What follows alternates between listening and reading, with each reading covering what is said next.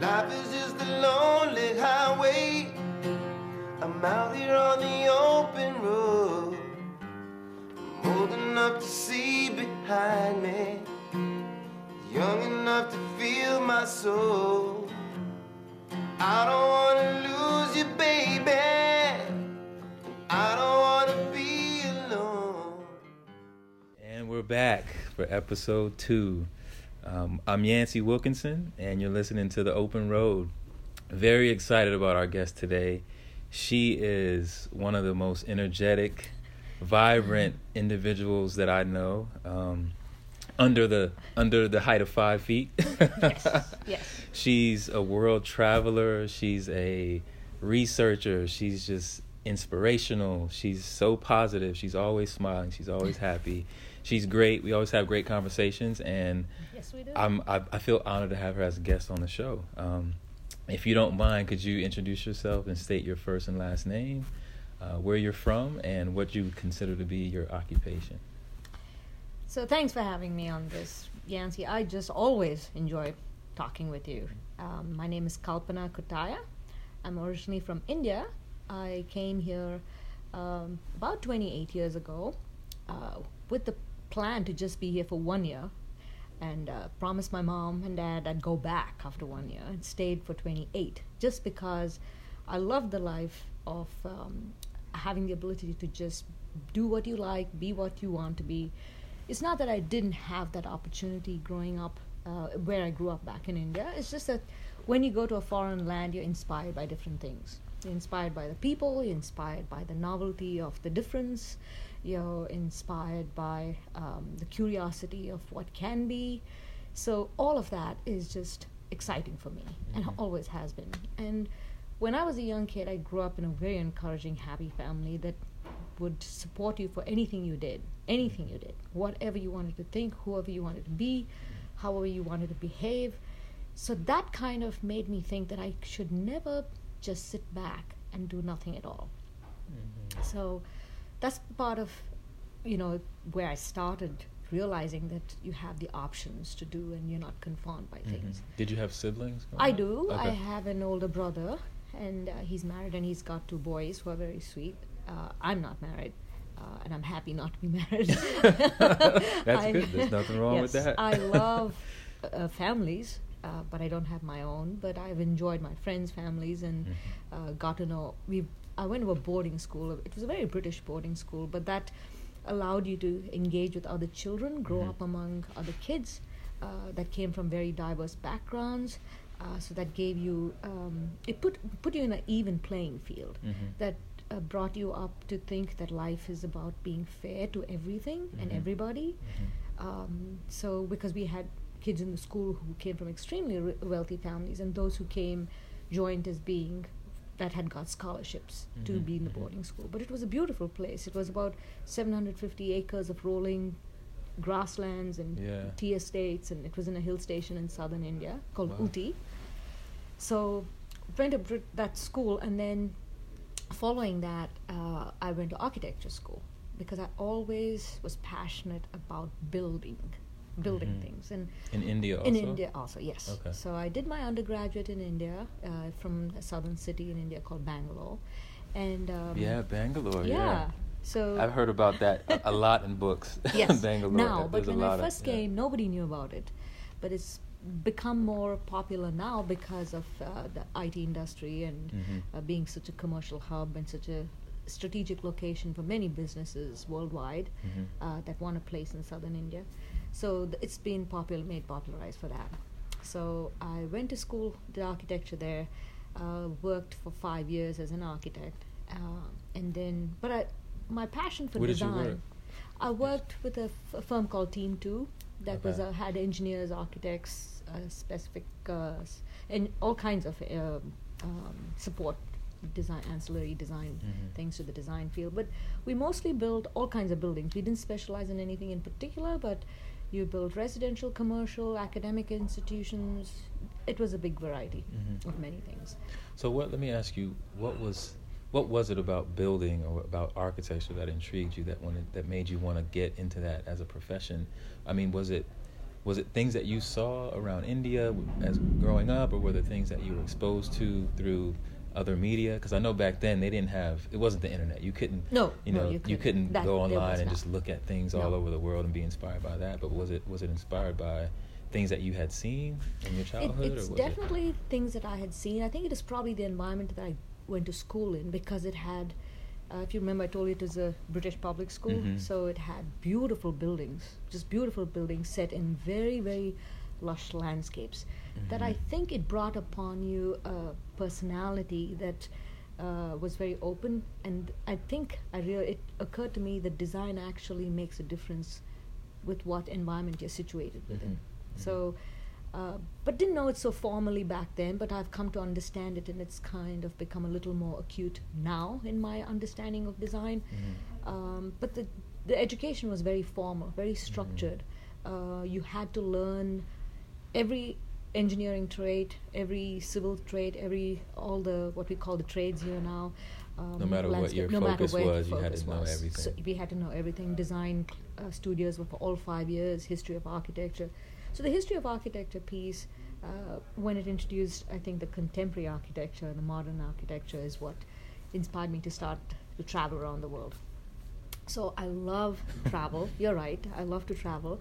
I've been to about I know. 66. I'm jealous. I'm, en- I'm envious. I look at your Instagram. I'm like, man, she's where is she? Oh, she's back. yeah. I'm I've glad I to- caught you for this, though. Yeah. So I've been to about 66 countries. Uh, I've been traveling since uh, 1982, and Mm. uh, so every year I try Wow, to go to some place. Yes. so every year I try to go to some place that I've never been before. Mhm. um, because I always feel that you can't experience a culture of a place unless you physically go to a foreign place. Uh, you have to be somewhere different, put yourself in a situation that you're not comfortable in, understand what the Yeah, out of nuances of life are with people, um, what they what they eat, what they drink, what they understand, what they understand as festivals, what they understand as relationships with family, and what they understand as their dedication to their society. So it it's been interesting, very very intriguing in the I, Mhm. like I said, the last sixty six countries, but. Um, slowly things have changed and the world is becoming one place i think now with the internet um, anyway I, I came to the us to do my graduate school in architecture i studied at the university of minnesota in twin cities loved the place just loved it and Mhm. part of the reason to go there was to if i was going to leave home the idea was to kind of go to something entirely different and experience something that you've never experienced before not try to go go to a place that you'll recreate what you've left home because Mhm. in life it's about broadening your vision it's about broadening your mind it's Right. about broadening who you become as a human being Right. So that was reason to find something different. Mhm. not that you know not the same not have a repetition people were just wonderful in minneapolis. I still tell people i'm a minnesotan. And that kind With of the accent? with the accent. And that kind of comes across funny to people because you don't look minnesotan. You're not that tall certainly. So I, I always wonder this. With people. So Atlanta, Georgia is an interesting place. I've always loved Atlanta since I was a kid, and I used to Mhm. come up here and visit and stuff. Um, in the '90s, when it was, you know, hip hop and all this stuff, and all these different festivals and things were going on, and there was a lot here that just made it interesting because it wasn't, it wasn't New York, but Yes. it wasn't Florida. You know, it was sort of this middle ground Middle where there was culture, there was music, there was art, there was creativity, but it was it was laid back. It was things were accessible. Like people, you could touch famous Yeah. people, and you know they were in the same venues that you were in. Um, so I'm always interested to, to to figure out why a lot of people like yourself Mhm. who have been all over the world, yeah world travelers who are very educated, very worldly, they find themselves home in Atlanta, and they, they call Atlanta their home. yes So I, I, I'd just be interested to, to hear what makes Atlanta home to you since you've been here for so long and you've been to so many different places. Actually, I'm glad you asked me that because I never imagined coming to Atlanta. It just I came here by fluke, um, purely by fluke, by chance. I had taken a year off uh, from work. Um, I used to work in California, and I took a year off from Mhm. work and thought I should focus on things that made me happy, uh, which was friends, family, travel, and not be bogged down by the rigor of a nine to five job because you had the education, you had the experience, and you'd always can pick that back up. Mhm. But it's important to give yourself a break, a pause, an expanded state of mind to go back and enjoy that again. Mhm. So I came to Atlanta um, to because I, I had friends here who seemed to like it living here, and I thought it was a place that had the opportunities if you wanted to pick it back up again. But I this is the longest I've stayed anywhere in my life. Mhm. 18 years. I've never li- even my boarding school experience was not for 18 years in one Mhm. place. Mhm. But I seem to have liked it very much because people are very, very nice. The place is small enough, yet not too big to get lost, Mhm. yet not too small to kind of stifle you. Uh, there's constantly things changing, and you know where we work, it's in the center of everything that's cultural, which is what I value most Mhm. i- as a person. Uh, it's got a lot of open spaces, and I've actually moved moved from the suburbs to live in Midtown now, and uh, I've liked that. I've been here for 13 years in Midtown, and uh, con- it's constantly changing. You like it better than yes, the suburbs? better than the suburbs. Atlanta's changed a lot in the last Yes. 10 years, 10 Yes. or 12 years. Yeah. One of my indicators of how it has changed so much is, um, you know, we see the big poster that goes up on the high every Mhm. every se- time, Yep. and just the exhibitions that go up on the high, you know that they that that means that there's a society and a culture that absorbs that difference. Mhm. Otherwise, when I first came, it was only one type of exhibits. But now there Mm. are exhibits that you see that are critical, that are thought provoking, that are uh, that teach you things, that inform you that you must be aware of certain things. Mhm. So, uh, but it's um, the Moda is pretty good too. The, my favorite one there was the Luba Lukova uh, Mhm. exhibit, which was graphic design, Mhm. and it was such a powerful medium with such Mhm. minimal strokes. I like things like that. Mhm. I like when something makes you think, and I like when something makes you want be inspired to act on something Mhm. because, uh, but not necessarily just push what you think should be out there. Mhm. I like when um, when you when your traditional thinking is being challenged by somebody else or something else or some issue like dif- that's different. So that's the part I enjoy Mhm. most Mhm. when you. I love visiting museums Mhm. all the time, every place. Um, And I know you're you're also a, an art show curator. I do. that you do here in the office sometimes. Yes. yes. And also you do photography too. Yes, Is yeah. is that something you do outside of the office? I know you take a lot Yes, of I do a headshots and you document pictures. some of the Yeah. events and things like that. You know, I'm glad you asked me about the photography. That's my biggest passion other than human beings. Really? yes, Okay. partly because I have used the camera like a like something to that's like a lens. The camera has a lens, I understand, but the lens for me is a very critical lens. So it, since it always frames on something, I like to use the photography as a investigation of sorts. Either an issue or a thought that you have that you want to kind of capture and compare and educate yourself a little more. Mhm. Many times you get very good photographs in the process Mhm. because of the critical thinking. It's like abstract art, you know. Mhm. You have to look at it a little bit to understand the, ab, what the abstractness, what the metaphor is for that abstractness, Mhm. and uh, and I also like to live life by metaphors. Eh, I might have given Mhm. you in our previous conversations lots and lots of Yes, metaphors. several, several. Yeah. so those are the kind of things that I think uh, if you're in the creative fields, it it helps emphasize more. hmm And so people are usually your your subject. Yeah, yeah. People are my favorite subjects. Right. So I did the office headshots, as you know, for Mhm. about ten years, and Mhm. in the process of doing those headshots, uh, you got to learn something from every person you met, Mhm. uh, and you were able to share a part of you with yourself with them in the co- in the conversations and in the dialogues that we had. Mhm. Um, many folks are shy, many folks are assertive, many folks. All, Yeah. and you see, and the, camera variety. has a way of capturing Yes, that too. yes. You can tell who You a person tell, is by yeah. looking Yeah. at their eye through their Yeah. through their portrait. So my conversations with them have been um, the exciting things, and then Mhm. I'm very happy when I get the photograph that looks exactly what I have, you know, understood them to be, Mhm. and they're very happy that Mhm. you've captured the essence of themselves in their photograph. Mhm. So uh, it's a win-win both way for them and for me, and uh, it's always brought me joy. I wish I could do it. Exactly. So so speaking of the the metaphor thing, so I I love metaphors Yeah. and, and quotes and things like that, and you know you're always so positive. People always say, "Why are you so happy? Why are you smiling all the time?" Is there?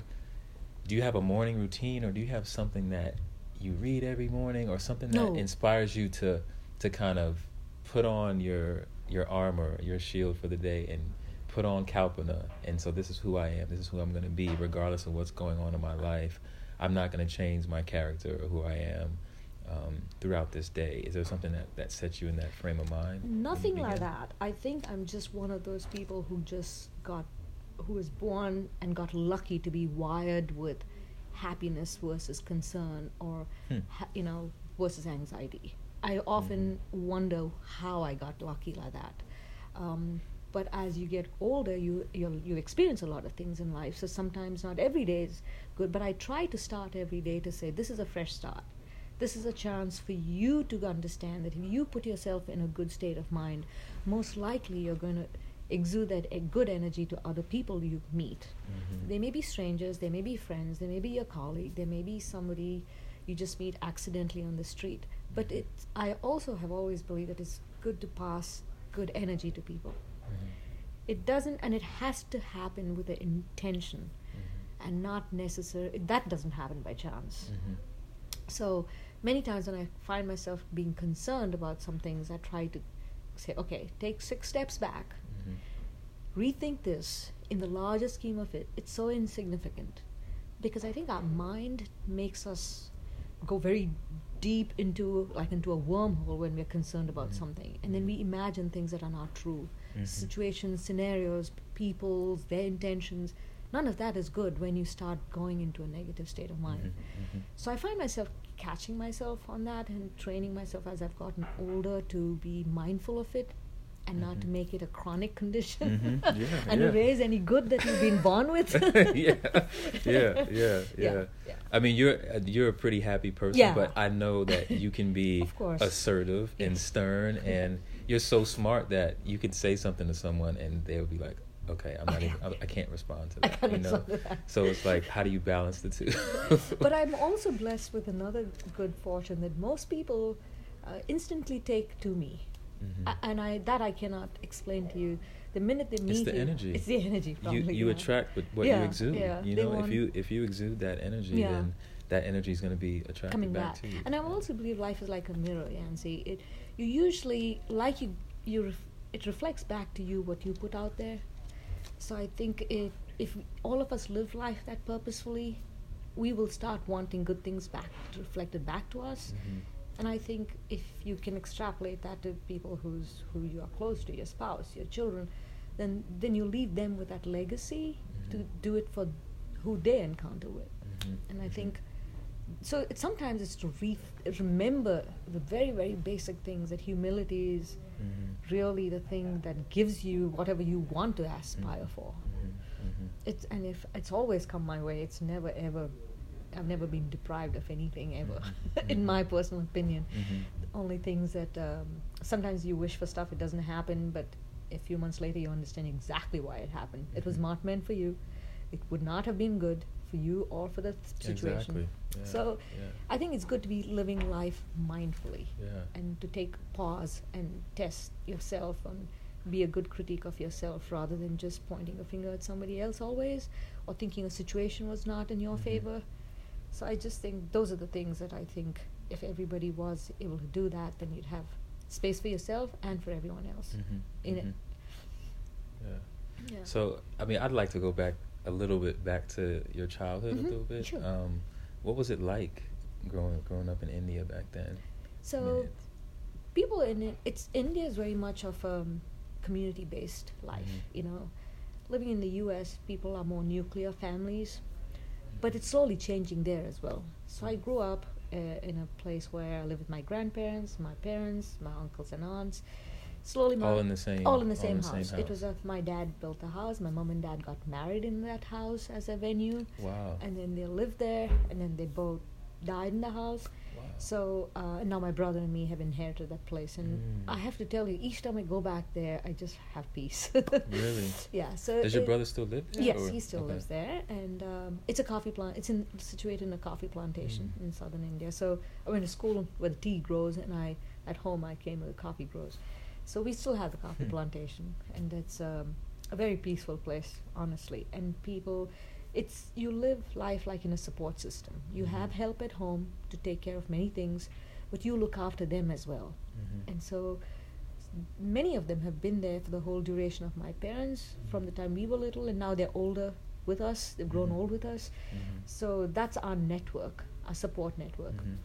So we were always taught at home to be kind and respectful to everyone, even if they were the help at home, because their role was important, their role was significant in Mhm. your upbringing, Mhm. and you Mhm. could enjoy certain things because somebody else worked hard on your behalf. Mhm. But you were a child, you had to take care of your studies and your education and focus on that and not necessarily be derailed in any way. So Mhm. it was a very conditional way of being brought up and i think that helped you be respectful it's in living in india the society is joint family. Many people get Mhm. married in the joint family. Mhm. but i come from a part of india where there is no religion. So Mhm. it's ancestral worship.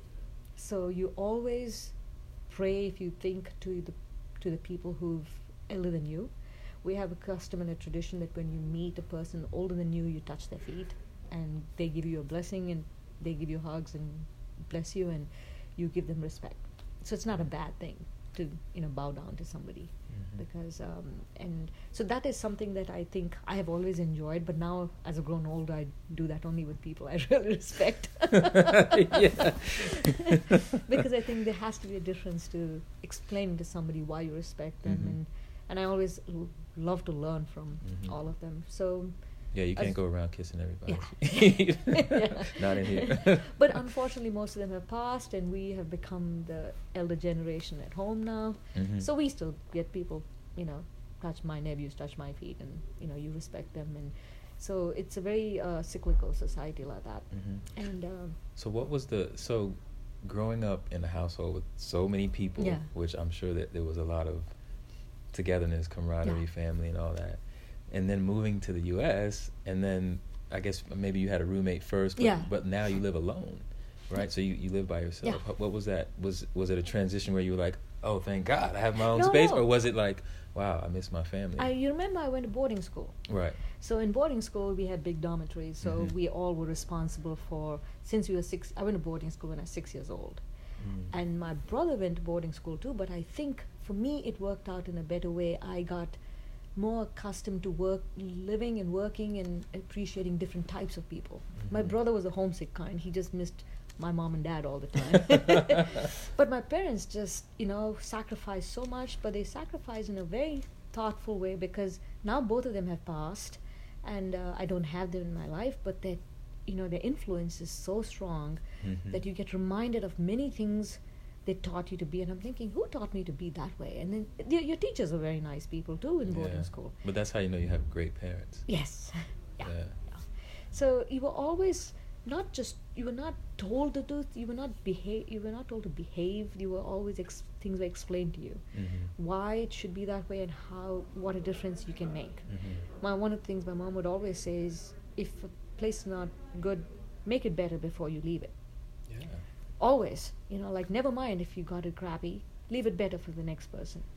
So and that goes for everything. And i've taken that to if you're in a bad relationship improve it. If you're in a bad situation in a, on a task Mhm. what will you do to make it better? You know so Mhm. that's uh, it's extrapolated in that kind of way. Mhm. Mhm. so i've enjoyed uh, catching myself on things and feel good about when you've acknowledged that you've been able to move something in, a, in a positive way. Um, but you, my friends, growing up in boarding school, we're all good friends for the last forty years. Mhm. I didn't have to find anyone on Facebook.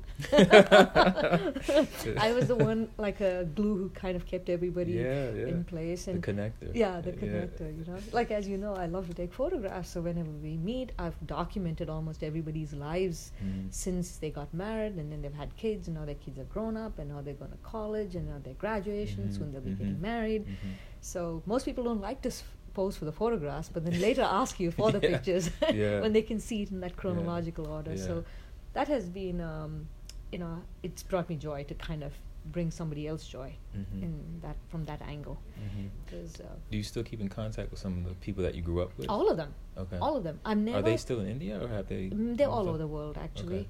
Many of them are in the U.S., many of them are in India, many of them are in Europe and UK and Mhm. Australia and South America, Mhm. Just about everywhere. One good thing about myself, I will tell you though, I've never lost touch with anybody in my life. Yeah. If I've had an introduction and a relationship with them, even if it's a stranger I've met on a plane, and Mhm. if we've exchanged notes, Mhm. um, I'm in touch with them.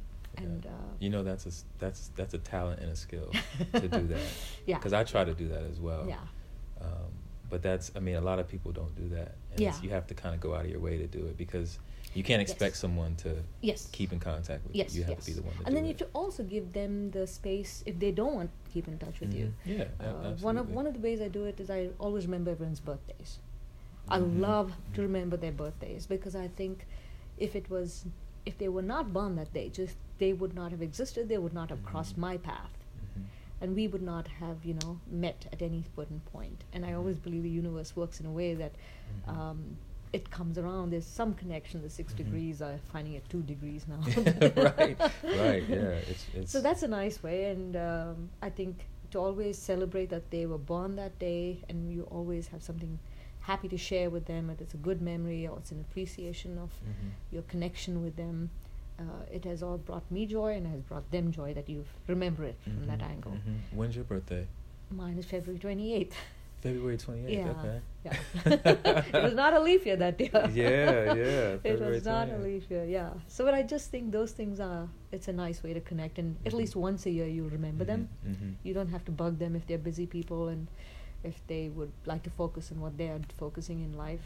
But when you connect with them on that day, Yeah. they're glad you did. You ever organize like a reunion or get your friend, a bunch of your friends together, or All the time. I'm sure you know tons of time. people who don't know each other. Yes. I think it would be interesting to have to do something like that, Yes. where you have a bunch of people that you've met in different stages and phases of your life, and kind of have them meet in a public. Because I've done that all the time. Now all my friends Okay. are thoroughly shuffled up like a nice deck. That's great. They all know each other, Yeah. so I've never had to kind of explain anything. They know the stories we've shared, Mhm. or they even understand uh, things that are of interest to you, Mhm. what you like. That you know, so it's become easy to live life now Mhm. because everyone is well mixed up. Mhm, mhm. but most mostly you meet interesting people Right. that way. Yeah, yeah. You know, and I mean, uh, I think everybody's interesting. I think so. Hence, You're this right. this podcast. Yes. I mean, yes. I just I have these conversations with people, and it's just like incredible Mhm. what they tell me, and their stories and their background, and where they've come from, and where they are, where they're going.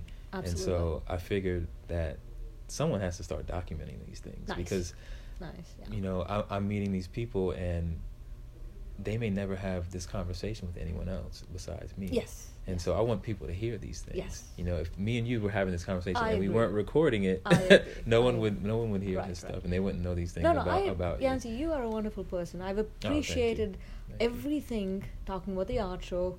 You're talented. You're oh, talented you. beyond explanation. In so many different ways. From the grace that you have as a person to the skill that you have learned and been taught, and everything in between. Thank you. You're a I see your Instagram posts. You're a wonderful father. You're a talented musician. I know how well you work. We've had lots of fun. You have a good sense of humor. I mean, there are so many things. Th- thank you so much. I mean, that means a lot coming from yeah, you. you're a really good Thank person you. inside and out, and it's just not how you look. You're you're very nice to look Thank at, but you. you've got a wonderful, huge heart. Thank you. And that's Thank the you. beauty of more inside. I think is how we usually comes what we radiate on the outside is Mhm. what who we are inside. Absolutely. Yeah. Absolutely. So I know I've enjoyed this conversation. thank I've you. enjoyed many conversations with Yeah. you. I mean, it's absolutely. and you're yeah. right about trying to somehow capture those. So yeah, we have to. I mean, you have to document Yeah. things because you know it's when these things when we pass. Yes. What's going to be left on? What's gonna you be know? And I always said that I wanted to. I love writing too. That's Mhm. another thing that I do a lot. And you know, those are the when the internet shuts down. Yeah. There's no electricity. All we have is things that are on paper. Things that Right. are documented on Right. art, books, artifacts, Yes. things that we've made Yes. physically, buildings, Buildings. those types of things. So that's Right. you know, it's it's the people who are behind those things. We're the ones who create those things, and so, you know, we have to document our interaction, Interaction, because those things aren't going to be documented out in the world. and especially the what you just described all of it is an expression of something Mhm. it's an expression of thought feeling emotion all the senses that we kind of Mhm. bring to our creativity and um, they're expressed in different ways you know between the writing and the drawing and the sketching and the photography or with buildings it, it's all an expression of emotion Mhm. and of we might put it for need we might put it for uh, whatever we do express it Mhm. for Mhm. but it's an expression of something and i Mhm. think that essence of that Mhm. also needs to be somehow documented you Mhm. know because yeah we can take a photograph but i think it's good to kind of have a, a Mhm. different kind of a Mhm. representation Yeah, yeah, documented yeah. so i'm glad you're doing these and i'm sure you'll meet wonderful wonderful people and they'll all have wonderful things Wonderful to share. Wonderful stories. yeah yeah, yeah yeah. This is awesome. It's a nice, very nice idea, Mhm. and uh, I'm glad you're doing it.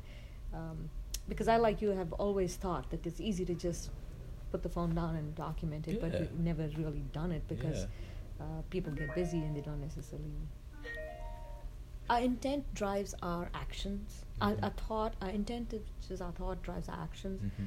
and our actions, you know, that that gets documented as your deed and your Mhm. your portfolio in life as a Mhm. human being and your Mhm. legacy. Mhm. And everyone's legacy doesn't have to be super, you know, like a Gandhi or a Mother Teresa or somebody. If I have to give you an Indian reference Mhm.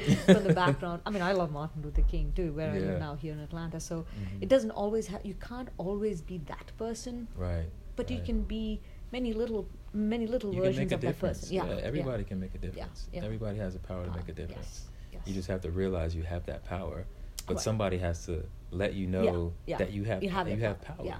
And a lot of people don't realize that they have power Yeah. at a young age. And so meeting you and, and speaking with you and learning more about you, it's very evident that that was instilled in Yeah, you yeah. very early on in life because there's no no one can tell you No one- no one can take that away from you. No one. can say, True, Kalpana, true, you're true. powerless. Yes. You you would look Says, at him and laugh. "What, are you kidding me?" and then you would tell them off. I would like totally tell them like off. I've heard you do I would not only to tell them several off, people before. I would tell them what they can do to make a difference too. Right, exactly. But another thing, Yancey, which I also want to share with you is that I think in life success is about being content. Mhm. And when Content you are content but not comfortable. not right? comfortable, you're right. Mhm. Because if you are content, not to become lazy, but to give you the confidence to do more. Mhm. because if you're not content and if you're all you'll always be doubtful of any of you anything that you do and anything that you do half-heartedly is never strong enough to last a long time Mhm. but i think the contentment is to find satisfaction in in the, the success of anything is to have contentment and joy and happiness Mhm. it's not necessarily the money you have in the bank and it's not necessarily any materialistic things you have Mhm. it's when we pass we usually people what do we people get solace from the happy memories Mhm. of people they've had interactions with and not necessarily a big bank balance it might Mhm. help to meet a cause but you have to manage that money you have to pay your taxes on Mhm. that money i mean there's lots of stuff to do with things when you, even if you have a house you have to look after the house you have to maintain the house Mhm. you have to keep it up so but when you exchange good energy with people Mhm. it's just it gives you strength and Mhm. courage and Mhm. confidence. So content contentment is that is that happiness? Is that what happiness is? i would define that as happiness Okay. for me yes and uh, w- we had once a leadership institute in through the firm and uh, we were asked to describe what's your personal goal in life? And uh, I thought, oh, now I'm going to come off as a smart ass because my personal goal in life is just to be happy. But I'll tell you, it's a hard goal to meet Mhm. because uh, as human beings we have emotions. You have anger you have irritation you have tiredness you have stress you have there are many things. And when you're in any of those state you don't necessarily are not functioning on your full capacity uh, as a person uh, and you take the shortcut Mhm. and when you take the shortcut you're never in a nice place Mhm. because you know you've not met done the right thing Mhm. so as you've grown older, I've realized happiness is about different things. It's Mhm. about getting patient about stuff. Mhm. It's about Mhm. slowing it down. It's Mhm. having time for other people. Mhm. It's about um, accepting other points of view.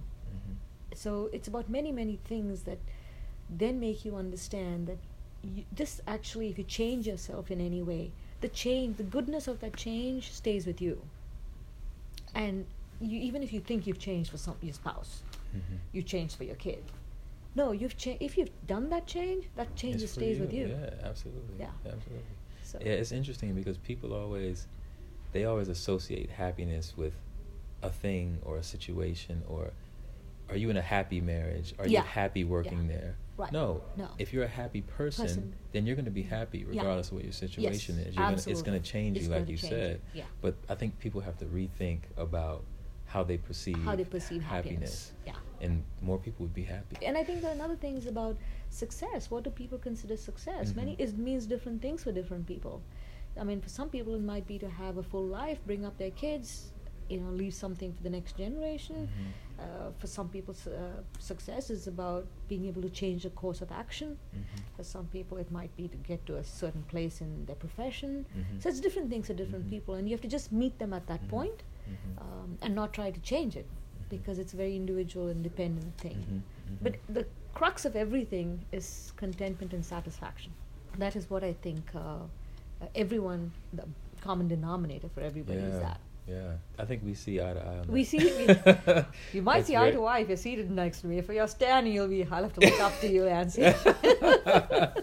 Which I'll be Oh, happy man. to do, by the way, because I do Mm. respect everything you do. I'll be happy to look up to you. well, thank you.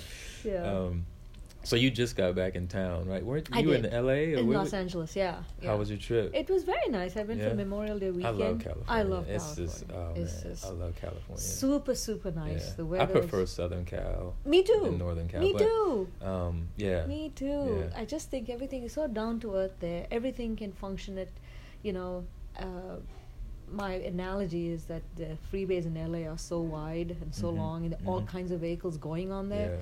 And once you're in That's that why place, they call it the freeway. The They call it the freeway, freeway yes. because it's like it's, it's so wide. and like everyone can function at their Yeah. own speed, at their own Yep. pace, Yep. and it could be in a pickup truck, it could be Mhm. in the fanciest, most Mhm. expensive uh, automobile, Mhm. it could be on a bicycle, it could be in anything, and Mhm. but everybody's moving in one direction, and Mhm. that's advancement, and I just like that. I mean, Yeah. it's, uh, Did you did you you said you, you did you ever live in California? I did. I Okay. did. Actually, in the U.S., uh, I've had a, like I said, I came for one year and I stayed for so long, right? Mhm. So I've traveled to every single national park in the U.S. Wow. I thought if I ever Wow. become a U.S. citizen, How I'm many national be a part. parks are in the U.S.? There are hundreds, hundreds and hundreds. And you've you've been to every Yeah. single one. Well, I've been to 49 of the 50 states. The reason to come was to explore and experience Yeah, new life, right? yeah. So the exploring the U.S. is a big country, and to see all of it was really hard. So some of the travels and journeys have been up and down the Mississippi River to Mhm. understand the source to the to when it opens to the Gulf of Mexico. Sometimes it has been along the coast, along the. Pacific coast or the Northeast coast, driven literally all around there, camped in all the national parks. Mhm. One time is drove from Minneapolis to Prudhoe Bay, past the Arctic Circle. Mm, Uh, wow. back then, Alamo would say with a car where the miles were free or something. So he took the car at 500,000 500 miles and returned it with 12,800 miles. He says, Where did you take the car? so I said, To Alaska. from Minneapolis. but it was such a wonderful trip, Yancey. We went through uh, um, North Dakota, you know, through the can- uh, Canadian um, Banff, Jasper, Mhm. uh, and then through um, Banff, Canadian Rockies, yeah, nice. Yeah. to Fairbanks, and then just uh, up to past the Arctic Mhm. Circle, and then up to Prudhoe Bay. It's very interesting to be driving on these freeways in the U.S. because you have miles and miles, like in, in the Alaska trip, miles and miles of beautiful flowers, wildflowers, as far as your eye can see, a sheet of purple, or a sheet of pink, or a sheet of yellow. So to kind of understand texture, landscape, Mhm. All of that informs our design sensibilities. I think Mhm. your openness with which you experience life Mhm. changes your perception about life, Mhm. and I think you're able to function from a happier place if you put yourself in Mhm. different. Um, and some people, unfortunately, have a way of putting themselves in trouble all the time. but I think it inform you in a different way. Mhm. Uh, travel does inform me. Photography informs me in a different way, and those are the reasons I do it all the time. Mhm. Um, So what state haven't you been to? Kansas. Kansas? Yeah. no, I've never been? Are you Kansas. planning to, to go? You know, or you just don't I want to will go? go, but I should have been smart about it. I was wondering where can I go for my 50th birthday. I've done anything, been everywhere, mm, you know, because I've never waited till I get older till I've you know retired to do certain things like for Mhm. me life has been it's a journey and it had and i've lived it like a journey uh, to take the road less traveled always to learn learn from that experience uh, to find joy from that experience because you never know when it'll end there's no Mhm. guarantees whether you'll live to old age or not Mhm. so i've decided to take all my opportunities Mhm. as they've come Yeah. also enjoy growing older Mhm. that I think has has brought me the confidence of being the person who has not got to worry about what next. You know. You never hear you never hear people say that. Yeah. I mean, I always said that when I was younger. Like, yeah. My friends and some of them who, who I'm still really close Mhm. with, we always wanted to be men. Men, That's what we. fa- that's what we wanted fast, to. do. We yeah. wanted to grow up and we wanted to experience things. But you never hear, especially women. I never Yeah. hear women say, "Oh, I've enjoyed." In going into old age, I've I, I've I never heard anybody say that. I have, and I think part of it is the wisdom you get and the confidence that wisdom can that can give you. Uh, you cannot give it away to somebody, but you have paid attention to things, so you're you're never anxious to make a decision. Mhm. You're never anxious to whether you do something right. You Mhm. do it, Mhm. and then never mind if it's wrong, Mhm. because at least you've done it. Then be Mhm. anxious and not done it at all. Mhm. So those are the kind of things that I have uh, enjoyed about the confidence growing older has brought me. Um, and I think uh, most people will acknowledge it, but they just mostly see it from a physical appearance and say, "Oh, I have got wrinkles. I got this. I got that." Yeah. I really don't care. I'm quite happy. As you can see, I love That's my gray hair. That's wisdom. That's Yeah. wisdom. I'm getting a little white Yeah, down, down yeah. up in here. yeah, yeah, yeah. But it looks good. So So you know we're we're not getting any younger. no, we're not. Um, the days aren't going by any, any slower. The weeks are just flying by. What's do you have anything that's on deck? Like what's next for you? Like are you working on any projects? Are you planning to visit some places you haven't been yet? Yes, I mean, are definitely. you what are what are some things that are I think um, on, on a travel es- escapade to Japan is where I plan to go next. have you been? No, no. You've never been to Japan? No. So Neither I'm- have I. I've been to China, but China, I've been. Russia, I've been to. Shanghai. yeah. Russia was beautiful. Mhm. People were really nice. There's a lot of good art, history, Mm-hmm. culture, uh, food. I mean, everything was just beautiful. I Mhm. mean, there was such a lot of design. I was so s- surprised that there was so much of design. Mhm. That was one place that I think I went 360 degrees on myself. By that I mean, I was anxious about giving my American passport for the visa. You know, what will, um, what will some will it goes to Russian Federation. You know, like Mm. so we had grown up with this anxious, biased opinion about Russia. So we Mhm. that's what we've been fed by the news and the media. That I was always so nervous. Will I be documented? Will I be? I might have been, and I might will be. Mhm. But the whole process of applying, of going there, and giving my thing to experiencing it and saying, "Oh, I'd love to live in this place." Mhm. And I think that was one point when I realized I had a biased opinion in life, and I, with my experiences of going and experiencing it firsthand, I was willing to change it. Mhm. So I think many of the problems people have is the biases they can't lose, Mhm. and they Yeah. they feed those biases, Yeah. and those biases become their values, Right. Right. and their values is how they act upon. Right. And much of the wrong that we see are the misinformed, biased values. Yeah. So that's the reason I had to explain to you about how I changed my opinion of traveling to Russia to enjoying having gone. Mhm. And um, so that was a wonderful uh, experience, actually. Yeah. And I'm glad I gave that to myself. Um, but Japan is the next place. You know, it's design. Everything about Japan is design. The Mhm. food, the clothing, the place, the Mhm. architecture, Mhm. everything is so Yeah. super Yeah. cool. super, super cool. Yeah, yeah, I know, I know. and I also like going to places where I don't, can't understand the language. That's, I find that very exciting. I don't understand a thing you said, but I think sounds cool. Yeah, yeah. So, So, you you're always dropping jewels. so you said your biases become your values. slowly. I never even thought go- about it that way. If they do not, Because that's true. Yes. People, eh, yeah, your biases become your values, basically. If you do not check if you're not informed. yes, if you're not Right. informed. The big Wow. thing in life is to constantly inform yourself Mhm. for you to feel good. But you think you're shutting somebody out, you think you're shutting some trouble out, Mhm. uh, and then you kind of are informed by somebody else's opinion, somebody who you thought you've trust, but they've led you in the wrong way Mhm. because they have told you about their bias. Mhm. So I think Right. these biases, and then you sometimes you believe, say, yes, that happened. You make it happen. It reaffirms what you think, Mm-hmm. and uh, then you say, yes, I'm right about everything I decide. You're Mhm. not, because there's so many variables to every situation. There's so Mhm. many variables to so many things that you can never be knowing it all, Mhm. and you can never predict anything. Mhm.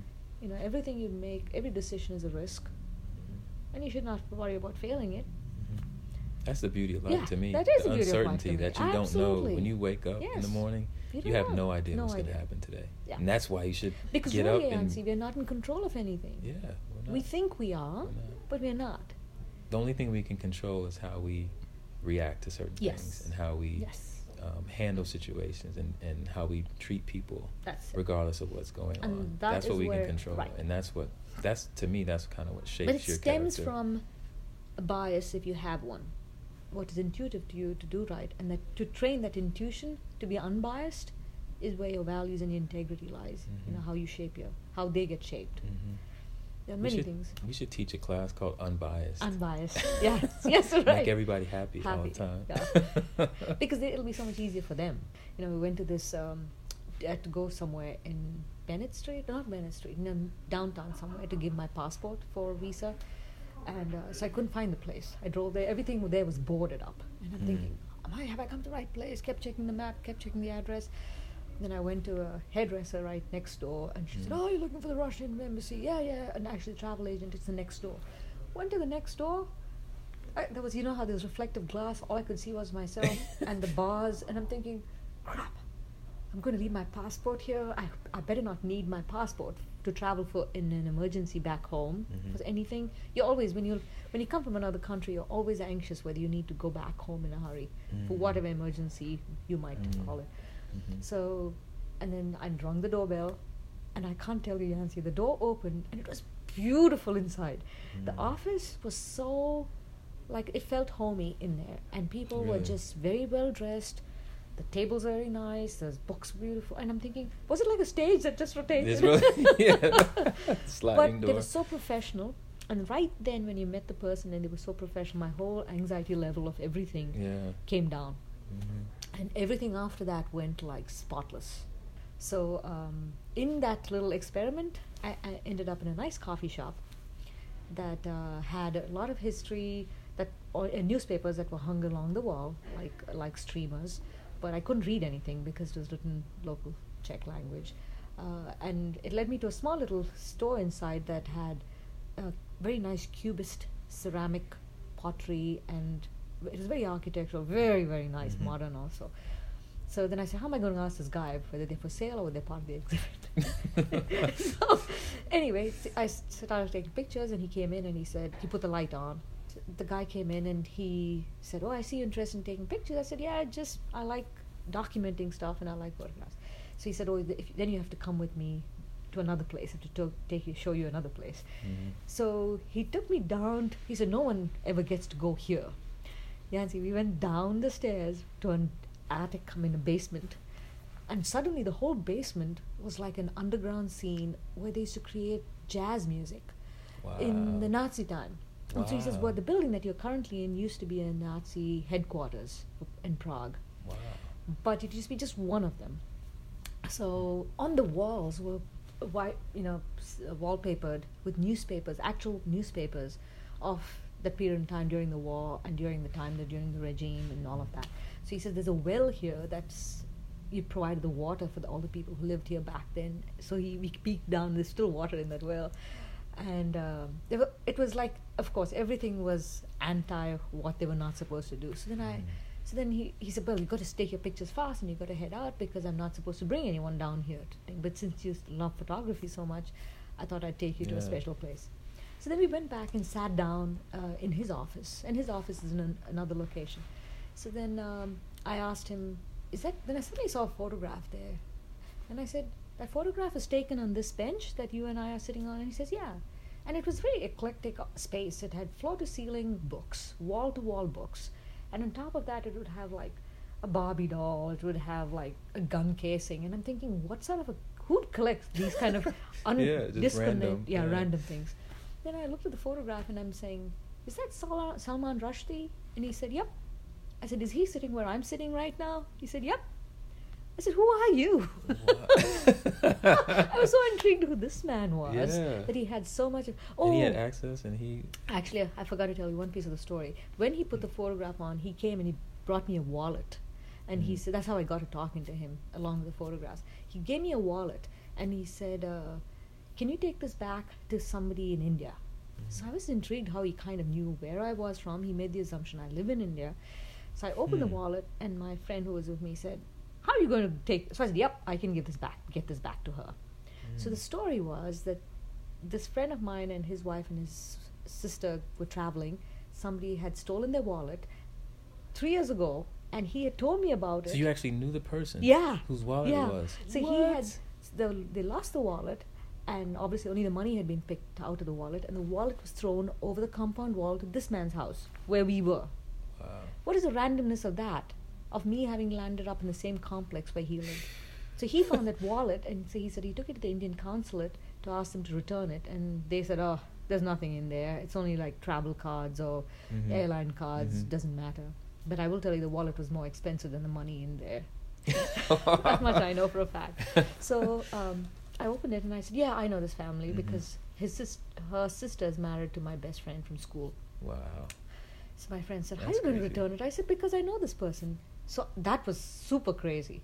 That's wow. So he said, it's, "For three years now, I've been trying to get it back to s- this person, but so I said, don't worry, I'll make sure I give it, get it back." That's how we started the conversation, and then he took me downstairs to the basement to show me stuff. Then he invited me for tea, and then we had this conversation. Oh, he was such an interesting man, but unfortunately, we were leaving that evening because he invited us to have dinner. So later on, of course, I came and Googled him, and I think he was like the information minister or something Mm. in Prague at that Mm. time in the assembly. So he was someone high ranking. Mm. But on the side, I think they did something equivalent to our NPR, where they kind of broadcast jazz, which was Mhm. not they were not supposed to do back yeah, then. yeah, yeah. So that's Like why it was this whole radio or something. underground Yeah. operations of people creating music underground and broadcasting on the radio from that underground space. Yeah.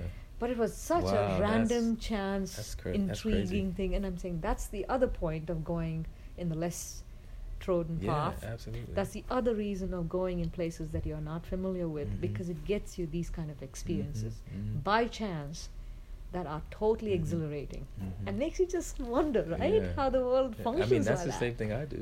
when I go to a city, I'm like, hey, take me somewhere Take- where yeah. no one is No gone. I want to discover the city. Wow. So you know that Robert Frost poem, right? The road less traveled. Mm-hmm, mm-hmm. Yeah, Yeah. That's where that's where you should go. That's where you should go. Wow, this is good. This has been It's been great. good. I, I know you you. have stuff to do. No, no, no. So I'm Thank gonna you. I'm gonna leave you with. I have one last. Sure. I guess three part question. Mhm. It, um, I don't know if it'll be easy or difficult Sure. for you to no, from- answer. no problem. So, what's your favorite city in the U.S., favorite state in the U.S., and then your favorite country to visit? I the, my favorite city might be New York City. I could live there in a heartbeat. There you go. I That's my love New York. That's yes, from. I love New York because I just think it's so diverse, hmm and it every time you walk past somebody, they're speaking different languages, and you can when you walk past places, you get the smells of different food.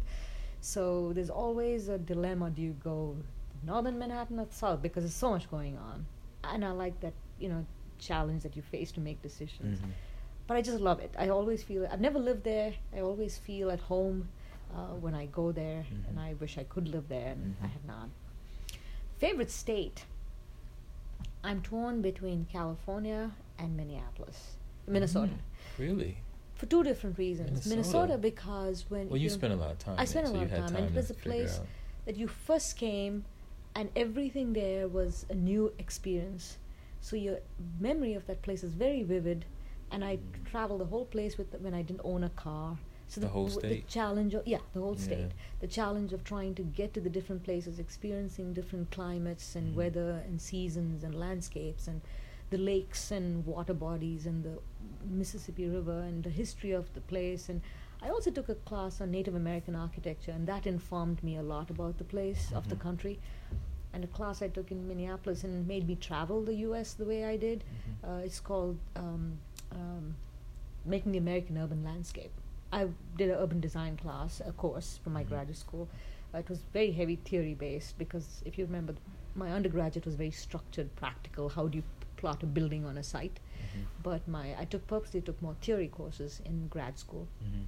So that's the ex- excitement of understanding metaphorical references and abstract art and uh, all of that. So, but Minnesota was very nice because you learned different things. But I thoroughly enjoyed living in San Diego and California, and the weather Mhm. was beautiful. Yeah. So I feel at home in both those places, Yeah. which I have enjoyed living. So those are the two states. And your third question was Country. the country. You know, it's hard to say because you have seen different parts of the world at different times in your life.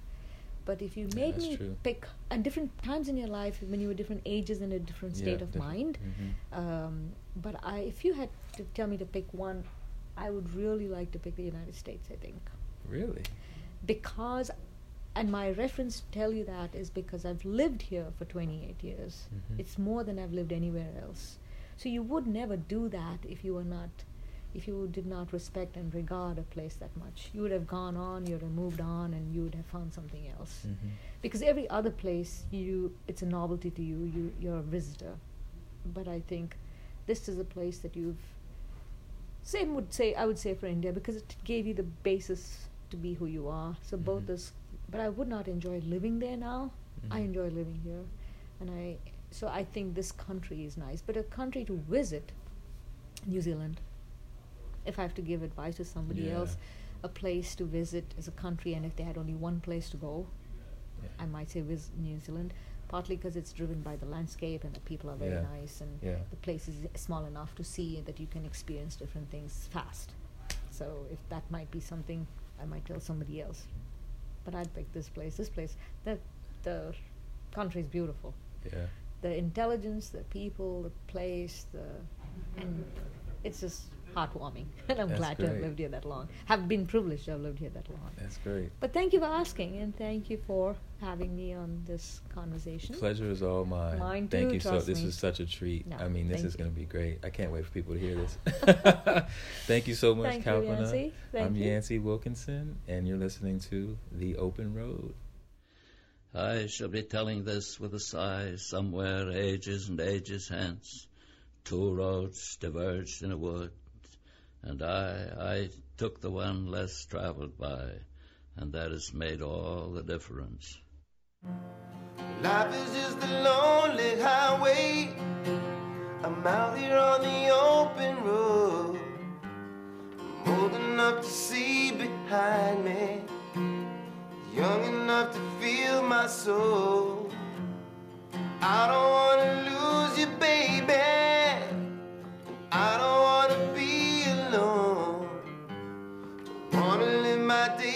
Without you. For now I got to be without you. Got a pocket full of money. And a pocket